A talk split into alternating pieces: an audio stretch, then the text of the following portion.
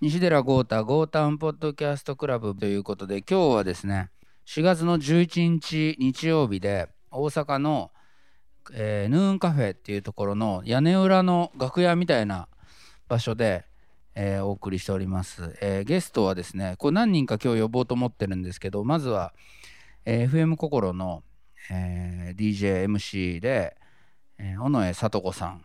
よろしくお願いしますお願いしますなんか尾上さんを俺が迎え入れるって初めてかもあ、しれないそう、なんか変な感じ。いつも番組に呼んでもらってる立場なんでですよ。あの、あの来ていただいてるんですよね。フェム心っていう大阪のラジオ局で、えーヒッツビル765っていう番組をやっています。尾上聡子です。そうなんですよ今日はですね実はこの場所が、うんうんえっとこの屋根裏部屋が上に電車が通ってる高架下にある店なんですよだからたまにこれ今マイクで喋ってますけどガタンゴトンガタンゴトンって音が入るんですけどそれはこの部屋の、まあ、ノイズなんですけど寺島部長もゴータウンポッドキャストの、あのー大阪まで来てくれてましてそれで機材を持ってきてくれたので できるっていうことなんですけど、うん。昨日はちょうどその尾上さんのうん MC で、はい、え 2, 回回しでそうなんトークイベントして。ありがとうございます。なんと豪太さんが1時間半かける2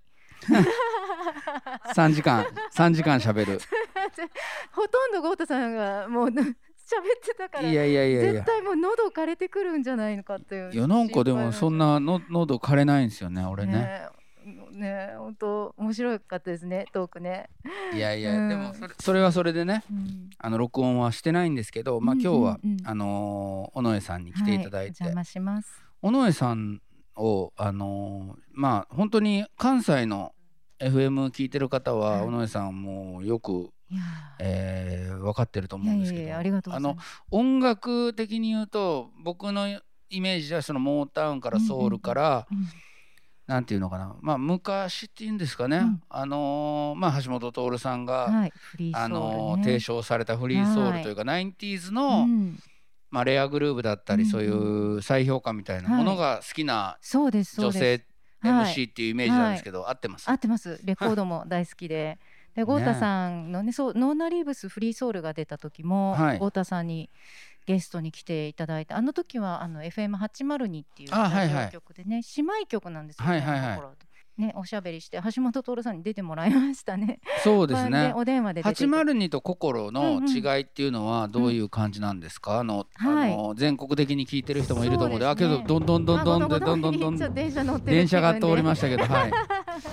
802の方がどちらかというとうんうん若者向けの、そう。もうまさにあのヤングはい。に向けての放送が FM802 で、まあはい。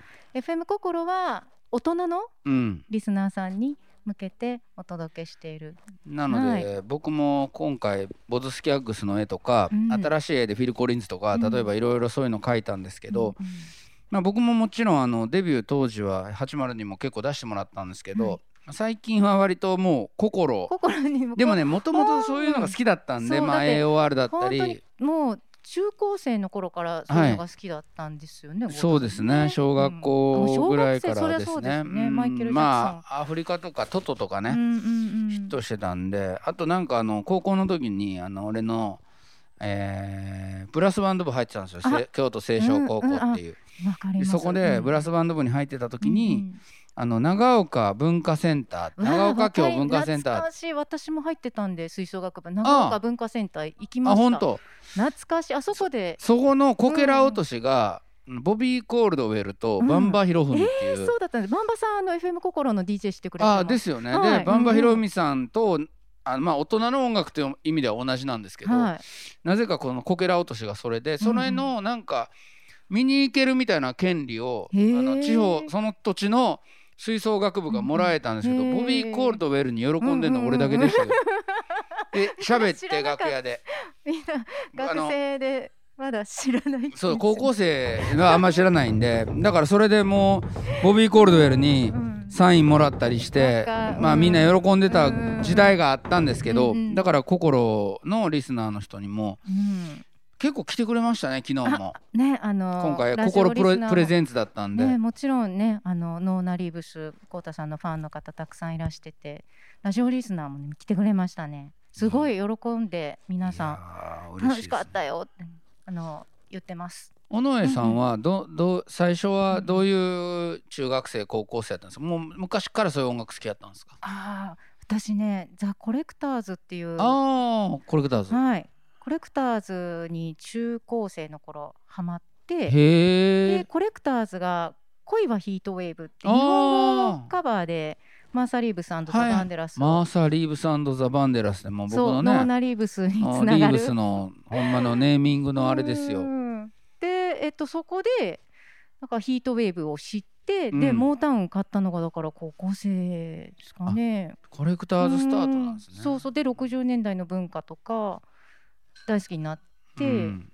掘ってったって感じ、今ね僕、があの書いたマドンナの昨日ちょっとねプレゼントしたらそれを早速着てくれてうて L サイズを。昨日昨日もめっちゃ似合ってますさんにもらったっていうレアな、ね。そうそうそうそう。いやありがとほとうんございます。ねいやグッズもねいろいろね。そうたくさん出てますから。そうでも僕、うん。僕のイメージとしたら、うんうん。やっぱりあのノーナってうん。最初やっぱり若者の頃に20代前半でデビューしてで FM 大阪とかやっぱり番組持たせてもらったりいろいろ応援してもらってた時代があって、でやっぱりその30ぐらいにななるとまあバンドあるあるなんですけどあの若者の時って結構メディメディアに出れるんですよ。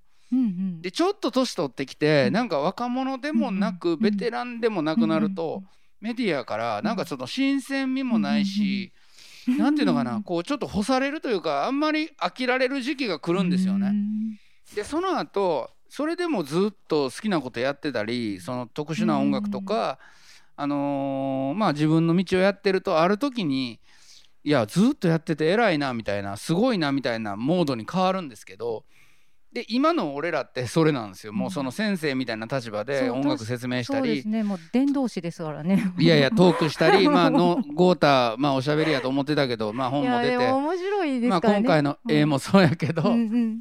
でもねそのね間のちょっとねメディアからそのどっちともつかないってなった時に、やっぱその802だったり、うんうん。その尾上さんがうん「脳内いいですよ」って言ってくれたのが十数年前やから。いや単に私はファンなんで もうノーナリブスの もうずっとファンなのでアニメーションが一番最初だったはいはいはいはい。そう。でも昨日来てたファンの方とも私もアニメーションが最初でしたみたいな話とかして。99年のねそうそう、うん、青春です。いやいや。そうだからねもうノーナリブス追っかけてるのでちょっとなんか夢のようですけどね。一すごい。感謝してるんですよ。だから今もちろん僕もうん。心もそうだし、例えば JWAVE とか、うんうん TBS ラジオとか、まあ、FM 東京もそうですけどまあもう言い始めたらきりないんだけど今日もアルファステーションの人来てくれあたり。本当ですか？うんうん。そうそう。あとあのキス FM の人も来てくれたりねうんうんうん。してるんですけど、でもやっぱりなんかあの時一番なんかあんまりそういう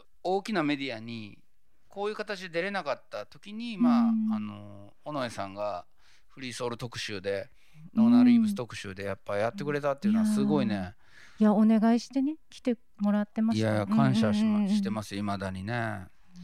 そうですか。そう80年代のモータウンとかすごく教えてもらった記憶。モータウン特集やったこともあったな。ねうん。やりましたね。今だってヒッツビルやった。やった765 って番組やってるから。そうなんですよ。もうモータウンまさにモータウうンんから名前をあやかっていうんるという。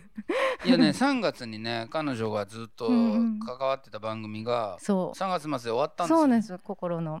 フルーツうんオサンデーっていう番組うやってて、ん。で俺それを知らずにそのなんか終わったっていう情報だけゲットしてあ終わった大丈夫かなと思ってたら あの拡大版として始まった違う曜日にね違う曜日のまたちょっと時間も増そうえてなんです。そう、うん。ちょうどねあの豪太さんの個展の話をしてた、うーん。さ 3, 月末にラジオで。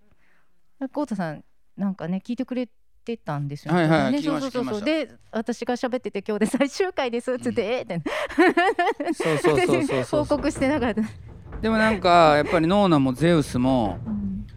えーね、応援してくださってどどうですかね僕の絵の感じいやもうめちゃくちゃもう昨日もお話たっぷりしましたけどすごいよくていやーなんかそのモチーフになっているうん。アーティスト、それぞれのこう人生と向かい合って小田さんうん。が書いてる、まあその向かい合ってる中でやっぱりこうなんだろうこう自分の中で光る一瞬っていうか、うん。なんだろう記憶に残ってる焼き付いてるこうこれを描きたいみたいなんが、うん。こうああこれがこう表現されてるのかって思うと、うん。なんかあだから豪太さんの絵はすごい愛しい気持ちにあふれてるんだろうなっていう感じがしましたよ。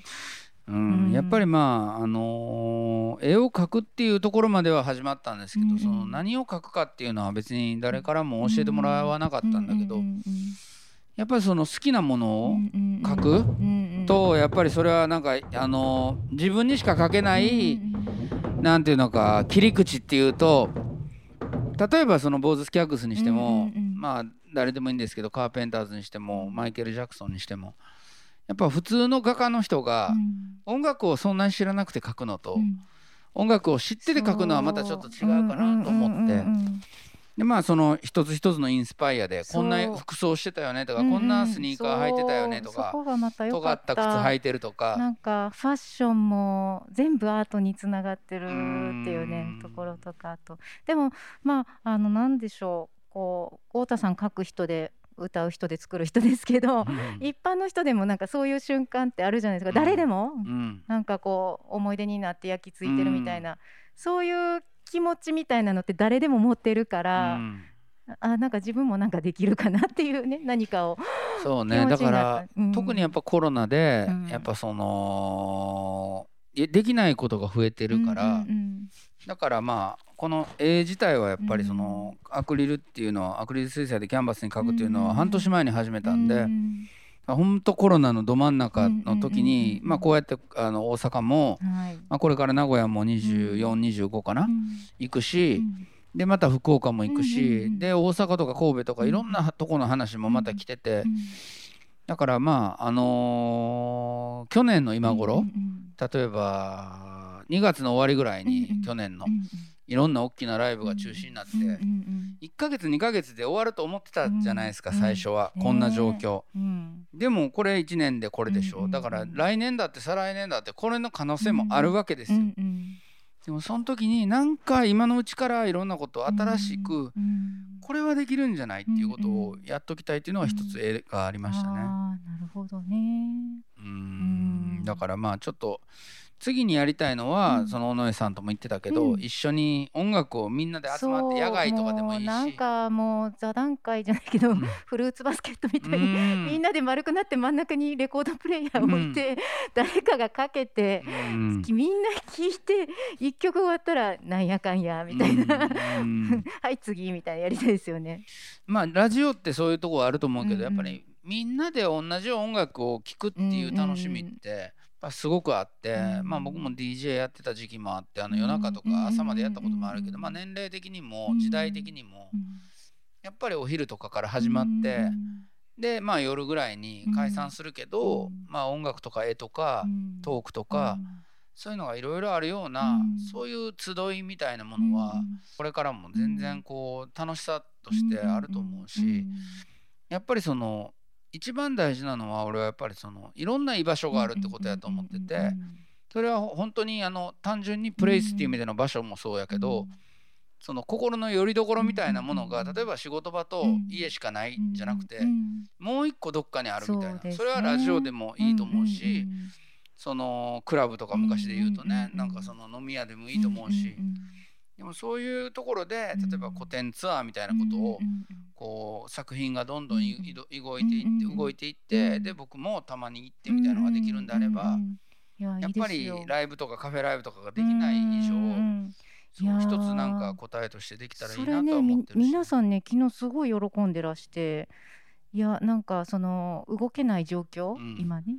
ででもじゃあだったら僕が行くっつって豪太さんがうん。大阪に来てくれたっていうのが、ジーンみたいな。いやいやいやでもまあ、まあ、古典ツアーっていうのはそういう意味では相当こうリスクは少ないものというそうですね。かみんなお互いに気をつけているんでね、うんうんうん。そうですね。あのー何をするにでもあの音楽作るのも、はい。文書くのも、絵を描くのも、根本にあるのがこう DJ DJ のスタンスっていうようなね、お話ししてたのがすごくカセッ印象的レーベル作るとかカセットテープをミックステープ作る感じっていうかね。そうそうあそうですね。だからまあねまだあの学生だった頃に、はいもう小学生とかね。そうあのみんなに音楽を伝えるため好きな音楽を、うん。の良さを伝えるためにカセット作ってたそうっていううね。そそうからのカセッそうトそうそうそうを新品もらって曲入れて返すみたいな。うん。なんかそれすごい良かったですね。なんか絵を絵を描くのもうん。やっぱりその一曲音楽への思い入れ、うん。なんだろう眼差しみたいなのがすごいあるんだなっていう、なんかうん入魂みたいなのまあでもそうね。だからやっぱりうん。なんか自分の中では例えばうん。フィル・コリンズにしても、うんまあ仮にライオネル・リッチにしても、うんなんかスタイル・カウンシルにしても、うんうん。当たり前のように自分はこう聞いてきたけど、うん。でもやっぱり今のまあもう50代になろうとしてる中で、うん。若い人とかに、うんフィル・コリンズの良さを本で伝えるとか文章で伝えるって結構難しくて。でもあのフィル・コリンズの映画例えばグッズになったとして、うん。ちょっとちょっと面白いじゃないですか。今これ私これの人どんな歌歌ってんのみたいな。ね、あの、あ、こうたさんの絵の、あのフィルコリンズね。インスパイアフィル・コリンズ。でもなんかそういうことがうん。なんかあの実際うにん。スタイルカウンシル知らなかったけど聞いてみましたとかそう本当にあるんですよ。だからやっぱりねねうん。1秒うん。えって見るだけでなんか面白そうって思った時に興味を持ってうんだからなんかいろんな種類でこううん。音楽って面白いよとかこのうん。こういうのいいようんだからみんなであの知ってほしいなってうんやりながら僕はやっぱそのミュージシャンってうん。その2種類に分かれると思ってて自分を見てほしい自分だけを見てほしいっていう音楽作る人と自分が影響を受けたこの人すごいでしょっていうことを見てほしいっていう人にうん分かれると思うんですよ。伝える人。そう。でん。僕が好きなのはうん。やっぱりその過去の自分の憧れた人にうん。目が行くようにうん。マイケルなんて全くその通りでフレッド・アステアをマイケルから知ったし。だから僕はそのどっちかというとうん。まあ一人一人の人間の差ってそんなにないと思ってるからうんそのどんなすごい人がいてもうん。その凄さって限界あるんですけどうんでもその人の後ろにいるうん。そのマイケルだったら例えばサニミー・デイビス・ジュニアだったうん。りジェームス・ブラウンだったりうん。フランク・シナトラだったりとかうん。とかいろんな影響を受けてるそういうフレッド・アステアだったりっていうのを知ることでどんどんどんどんそうんのうん。その人が増大していくというか僕はやっぱりこうなんか絵を描いててうんあこんなに面白いでしょっていうのがんんなんか音まあ音楽活動のうんまあ結果一環やなと。似てますよね。うね、んなんかやってることは一貫してるうんポリシーがね、スタンスが。いやだからそんな感じでねだからまあ尾上さんもまさにそうですよね。そうですね。伝えるっていう仕事なんでね、やっぱりね。うん、でし知ってくれたら嬉しいですもんね。いやでも信頼度が厚いから尾上さんはやっぱりいいや僕はこの FM 心のやっぱりその今回のイベントのことでもうん尾上さんのファンだったりそういうなんこの子この女性が音楽をあのちゃんと伝えてきたからやっぱりそのこういうファンとかもついてるんやなと思って見てますよ。いやいやいやもう先生。師匠恐縮です。先輩先輩。先輩ですねまあ。先輩感人生の先輩であり音楽の先輩。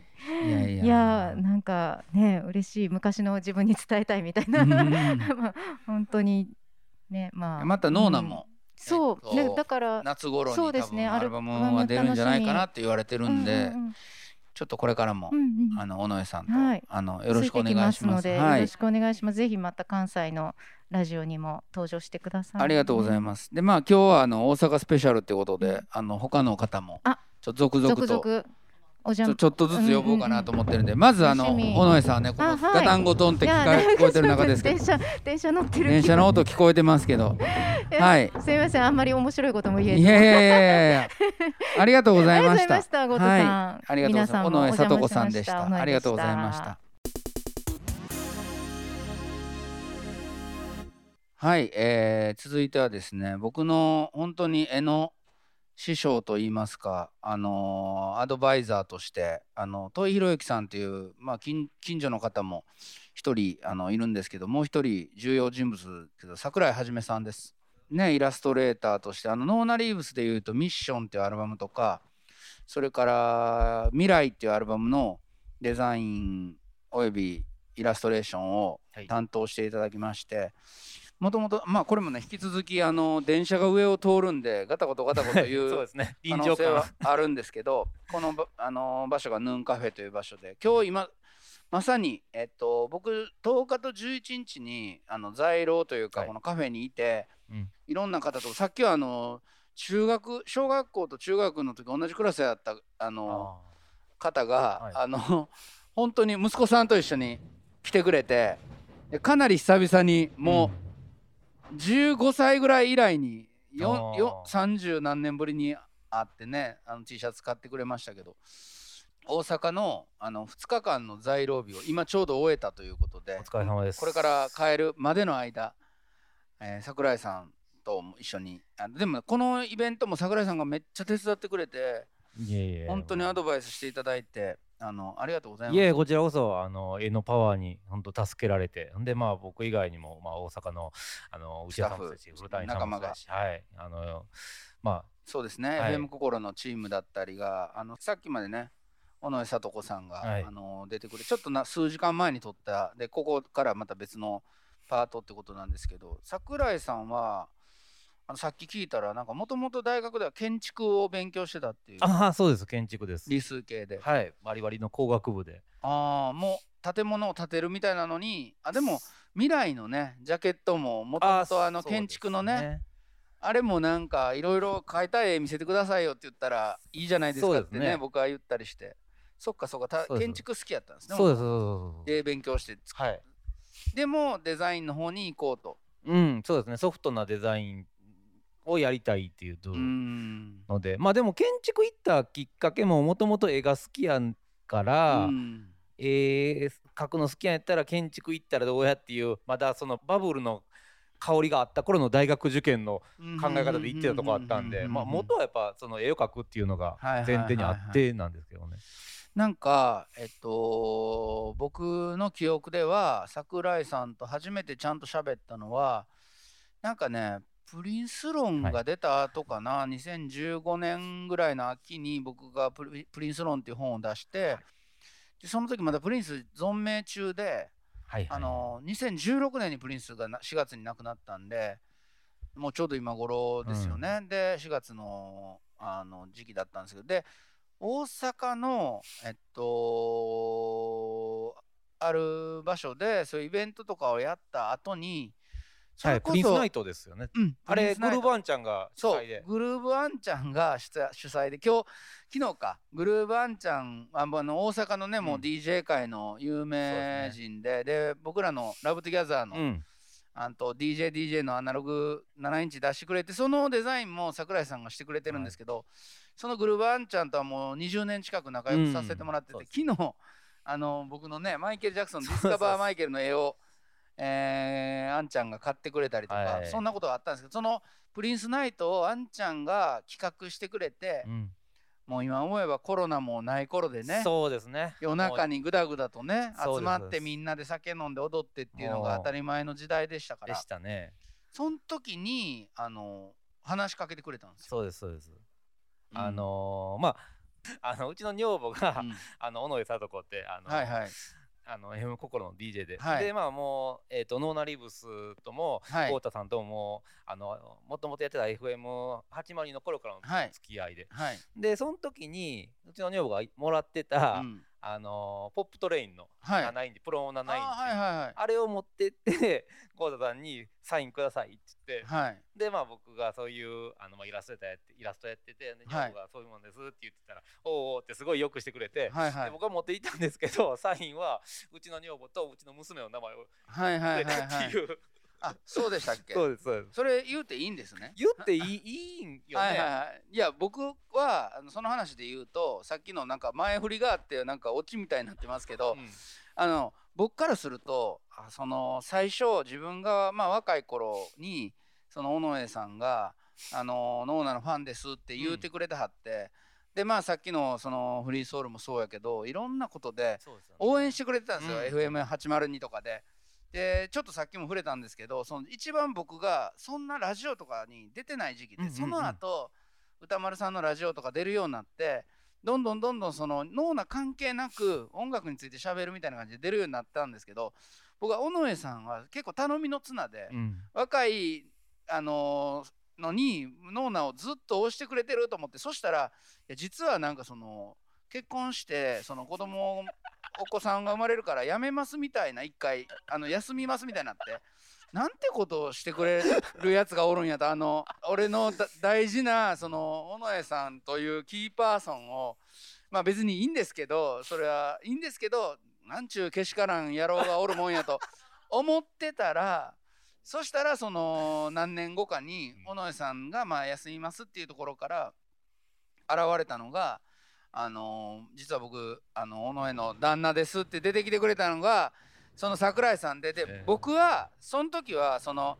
よく勘違いしてるって言われたんですけど、はいはいはい。めちゃくちゃプリンスファンやと思ってたんですよ。ああ言ってましたね。はいはいそのはいプリンスナイトで初めて喋ったからでもむしろその豪太さんとかそのノーナとかに興味があってプリンスはそのたまたまそのプリンスナイトに豪太がいるからってあんちゃんもいるからって来てくれたんやでまあ僕の時僕のその時の印象は今ちょっと薄れてるんですけどええみたいな人やなと思う。そうですね。なんかスーツもすごいピシッと着てたりとかそうですね。なんというかその漫画の中に出てくるみたいなものすごいこうあのー、洒落た格好されてて、まあモッズの流れがあんのかな。そうですね。今はちょっとカジュアルでね。そうですね。ああのーの髪も短くなったんで。あそう,、はいそうですね。れもあると思うんですけども。いやそれで言われてました。えええみたいな人え えじゃないですよねって言ってたんですけど。でそっからあのちょうどそのノーナが、えっと、ワーナーに戻ってメジャーにもまたあのビルボードからワーナーに誘っていただいて戻った時にあの今までとまた違うジャケットにしようってことで、それまであのキンクさんっていう、まあ、今回もお世話になってるんですけど、まあ本当に盟友の先輩にデザインを割と一緒にやってたんですけどちょっと違う斬新な感じで変えようってなった時になんかそのその時の若いスタッフがまあアニメとか、うん。そのイラストみたいなんで、はい。新しい人どうですかって言った時にあっと思って桜井さんの映画可愛いってことを思いついてでお願いしたんですそうです。もうものすごいもうあの時のことはもう鮮明に覚えてます。もうなんか最初に SNS で LINE くれたと思うんですよ。はいほんで電話くださいか？なんか電話番号書いてはって、はいはいはい。それで連絡かけて。ほんでそういう話あのーアルアルバムのジャケットのアートワークお願いしますっていう話だって、それがちょうどそのプリンスナイトからはい。1年後ぐらいやったんですよね。はい確はか。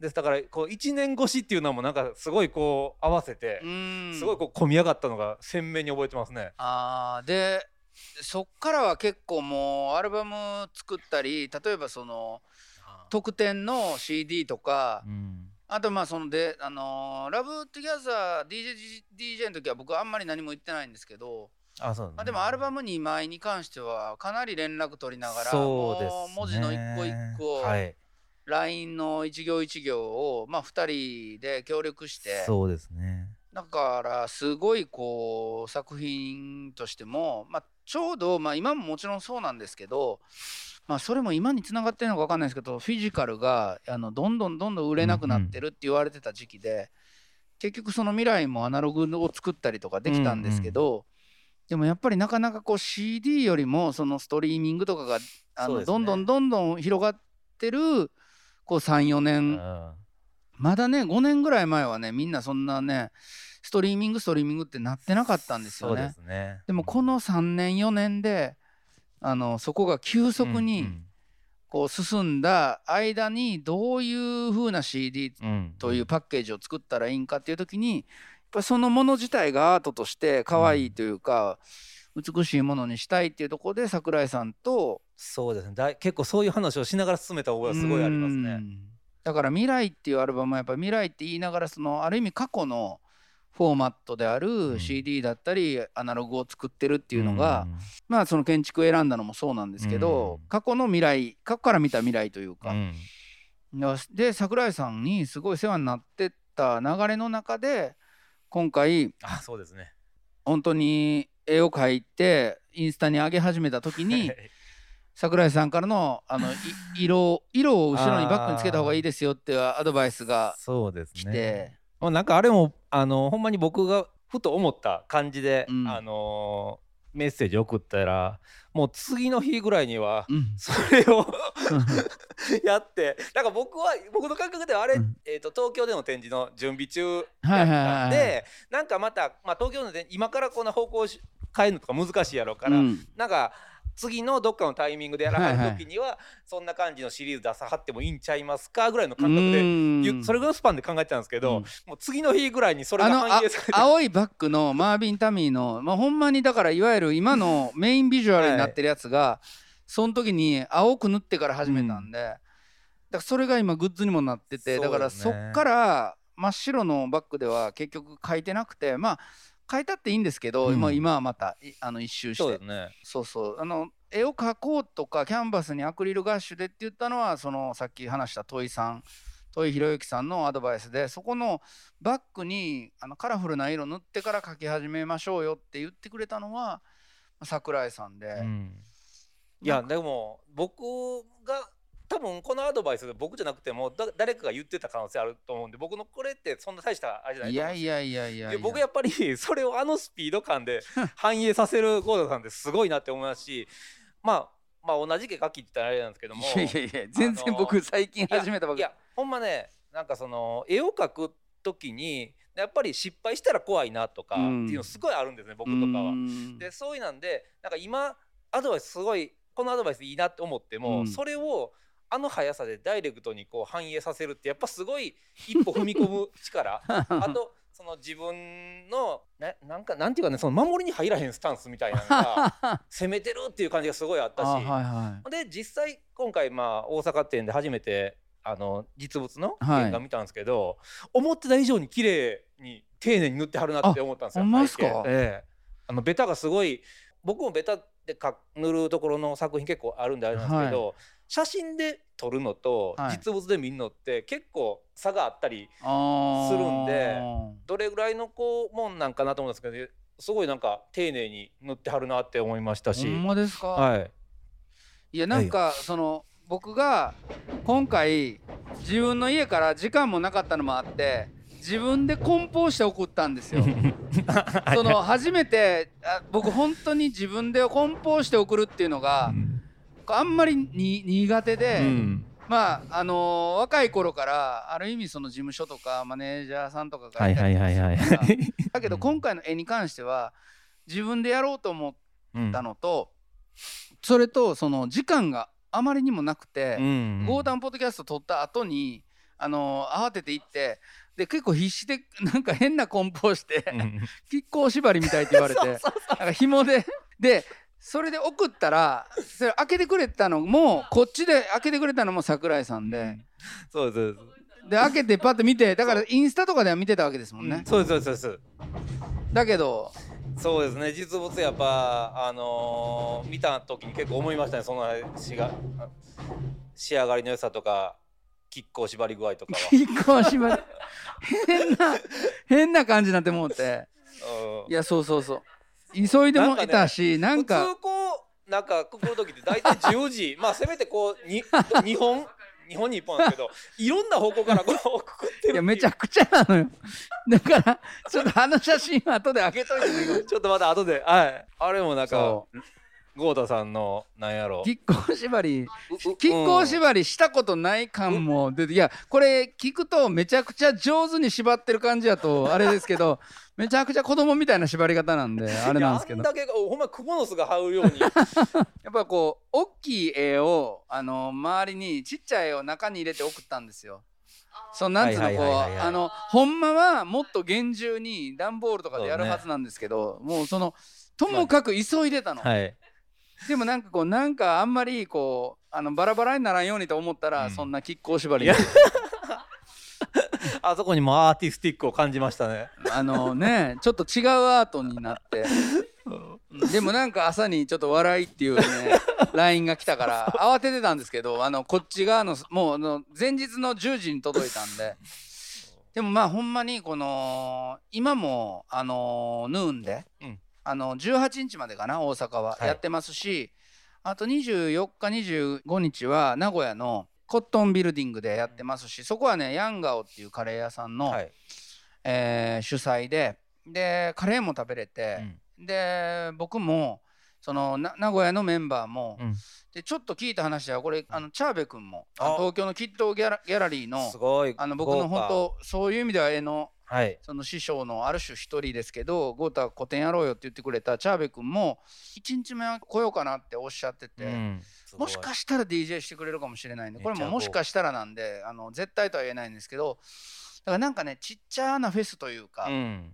で今回のなあの大阪であの飾られてる絵はそのまんま持っていった上で、はい。この2週間でももうちょっと増やしたいなと思ってだからちょっとね楽しんでもらえればいいななんて思ってるんですけど。素晴らしい。でもね途中でね一回ね桜井さんにねいろいろ質問した時あったんですよその後。はいはいはいはい。絵のことを、はいはい。そしたらもう豪太さんには教えたくない いやあまりにもね早いんでね 対応が早いんでなんかこのもうそうこのままのスピードだともう多分年内にあの越されんちゃうかな。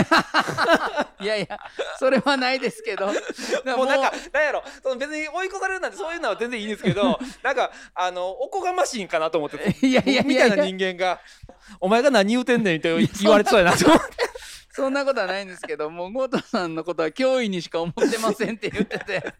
可愛い話でいや俺もいやそんなことないですよって言うけどいやでもほんまにねその今回のあの大阪店に、うん。あのー新しく出してもらってる作品も、あのこれトークの時にも言われてましたけどその半年の中に、うん。そのゴーちゃん初期ゴーちゃん中期ゴーちゃん中期ゴーちゃん後後期っ期ていうのがもうこの半年の間ですごい勢いでこうあーの、はい。あなんやろ新しいものをどんどん取り入れてはうるしん。ゴータさんの中でアートの表現っていうのを自分なりにこう新しくしていってはるし、うん。っていうのがなんか僕がまあ僕だけじゃないですけどまあなんか結構慎重な人とかっていうのはすごい時間かけてやる部分を、うん。すごいスピードでやってはるのがあるからこれはなんか多分やっぱアートって、うん。あのーゴータさん音楽はい。やってはって、ほんで、はい文章も書いてはって、はいはいはい。いろんな表現をやってはる中で、はい。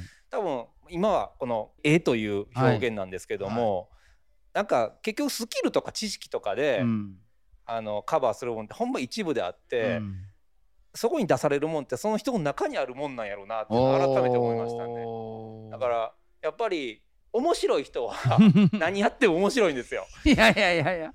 魅力あるもんを作ってる人で多分何やっても魅力あるもんやなって。あいやいやええこと言うてくれますね。そうほんであのトークの時もねやっぱええこと言うてくれる。引きが強いなって思ったんですが、うん。あのー引きが強い。はいはいトークね。まあ、まあ、トーク和田誠さんの話和田誠さんはいはい。和田アキ子さんの話和田アキっていうのが子さんの話しましたね。まさに。お誕生日が そうそうそう。昨日やったんですよね。その奇跡みたいなそれそれ知らんかったんですよ。ねえダなブル和田。なかなかそういうな奇4月跡って8日ね。起きひんし。あちょあ10日だ。と4月10日。した？調べた昨日だから昨日だら、から、あそれもびっくりしましたね。なんかやっぱなんかそういうの持ってはる人なんやなっていう。だからそういうのってもう。でもね本当ありがたいですうよそれは。ん魅力にじみ出る魅力溢れ出る魅力味出し君ってよく言われてるんで。味出し君ってあの弟に。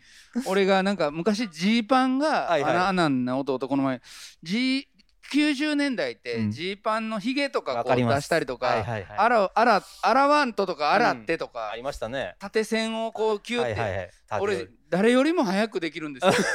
普通に履いてるだけやのに味だ で味出しくんって言われて あ弟にああんなアナンに。なんかみんなそのそのまま寝たりしてた時代あったじゃないですか。お風呂入ったりね。お風呂入ったり。そうそうジーパンをその味を出すために。そうそ何にもしてないのに味出るんですよ俺。味出しくん。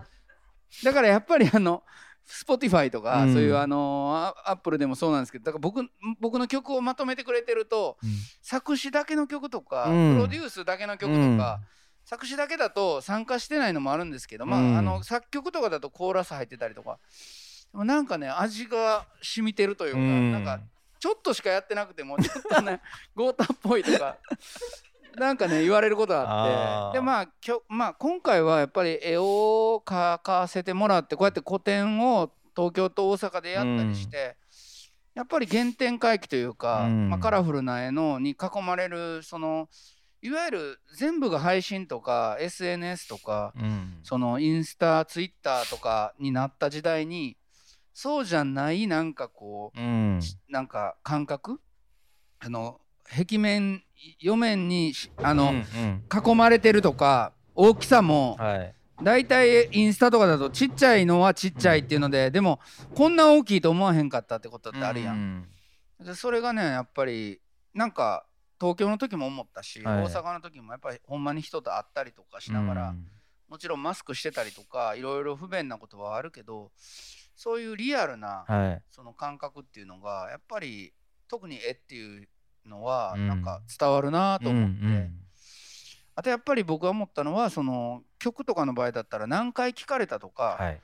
あその何人が知ってるとか、はい。そういうことになるんですけど絵っていうのはやっぱりななんか1億円の絵もあればはい。100億円の絵も、あとまあねそんなものもあるわけじゃないですか、だから1枚の絵にどれだけ価値があるかってって実は無限で、うん。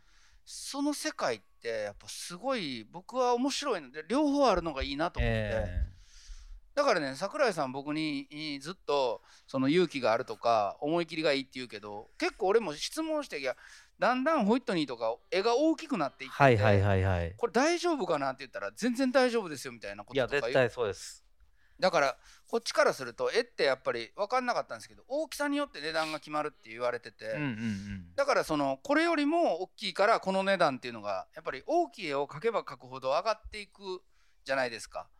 でもそれをちょっと俺が恐れてちっちゃいフィル・コリンズとかちっちゃいライオネル・リッチーとか書いてたんですけどあれは大丈夫ですよ言って。あれはあれでいい。あれはあれでいいけど、はい。うん。い、やでもやっぱり大きいまああのねえっとホイットニーにまあはい。は1週間ぐらいかかってて結構いろいろあの書き直したりとかいう話もあったんですけどやっぱり、その大きいからこそできる表現っていうのはもうもちろんありあると思いますし、うん逆にちっちゃい絵からこその魅力っていうのもまああると思いますし、でまあもちろんお当たり前ですけど大きくなると値段も高くなる、うん。でさらに言うと日本って大きい絵を飾るスペースをあんまないと。ないと思うんで僕もその絵描きとしてあの作品展示でやるときははい。大きいやつっていうのは売れへんっていう前提で描いてるところもあるうんですよ。ん。でまあでもあありがたいことに大きいやつでも買ってくれる人と出会うと、あむちゃくちゃありがたいなって思うんですけど、うん。で売れ線というか、うん。まあこの辺は売れるやろうっていうサイズ感っていうのをうん。なんかある程度こうコントロールしながらあのサイズ選びしたりはしますね。うん。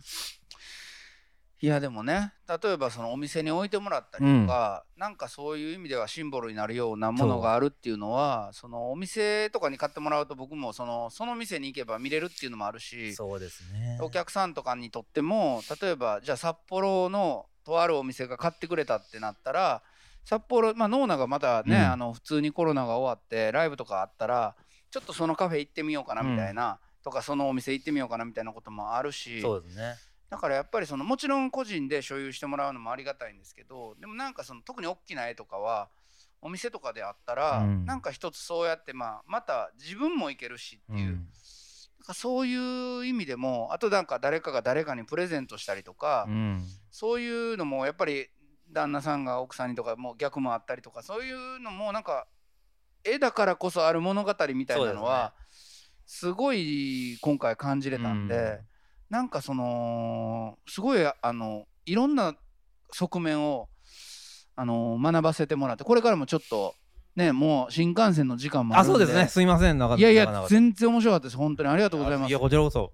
その僕がちょっとびっくりしたのはその尾上さんと桜井さんが結婚してるっていうことを隠してたんかと思ってたんですよ。いやなんかまあ表だってアピールはしないですけど まあ別に言ってもええんちゃうかっていう感じでは。あほんまですか？でもねあのご夫婦の出演ということに結果なったんですけど、というわけでというわけであの尾上聡子さんが来てくださって、はい、いなんかこれね村上春樹さんのね小説で言えば「世界の終わり」と「ハードボイルド・ワンダーランド」っていうのが別の話と思ってた。ら最後くっつくみたいなあーそうですねちょこちょこ伏線が。全然違う話。に回収していく感じ。そうそうそう。いや僕もどういう感じで喋ったらいいのかなと思ってね。ごご夫婦で世話になってるけどなんかそれあんま言うたらあかんのかなと思ったら。ララジオとかでもねいつもちょっとね迷うまあでもそのアーティストとしての桜井はじめさんうんとその MC としての尾上さんはまあある意味別なんでうんうん。それでよかったんですけど今はい大丈夫です。これすごい面白い回になった。ちょっとそうですね。だからこういうこういう場でなんか一緒にっていうのはないよね、そうそう多分。タウンポッドキャストね。初めてかもしれないいや本当に。ねだから、あのー尾上さんのねラジオ、うん。あの今エリアフリーとかタイムフリーとかあでいろいろ僕もあの東京からでも聞いてますし、はい。多分もうねご存知の方も多いとは思うんですけど、うん。まあちょっとねあのー絵と絵も含め音楽もなんか本当に縁がある、はい。はい。ね、形で、あのー進ませてもらってるんで、まあ、今後僕の夢としては桜井さんと、はい。あの一緒にまあちょっとおこがましいですけど、うんいやいやいや。あの二人展とか、うん。いやね。もうでそれはぜひね。それはほんま僕からしてもすごい嬉しいですし、うん嬉しいね。DJ してね。ね。なんかちょっとそこにブースがあったりしてね、トークがあったりとか。ひやらせてもらいたいそういうのは。それは。ね今コロナやからこそうん。また新たうん。なやり方で面白いこととか楽しいことが少しでもできると思ってるんで、うんはい。うん。おお尾上さんさっきここで聞かれてどうでした？この桜井さんの喋り。トーク。いや面白いでしょ。面白い。じゃあ亀甲縛りが一番。あの一番も最大の。ピーク。ピーク縛りがピーク。あれは面白かったです爆笑してしまって。後で送ります。いや写真はものすごいこんな形で送ったんかと思われるからやめてほしいんですけどすっごい慌てて送った俺の気持ちをそうそう俺があの慌ててたっていうのをなんか伝わるといいな。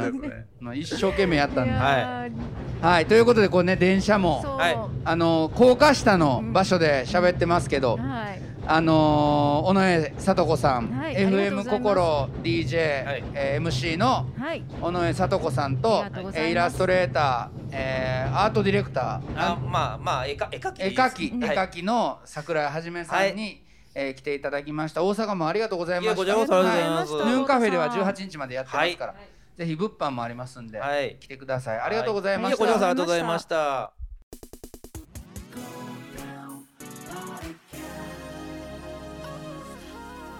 GoTown Podcast Club.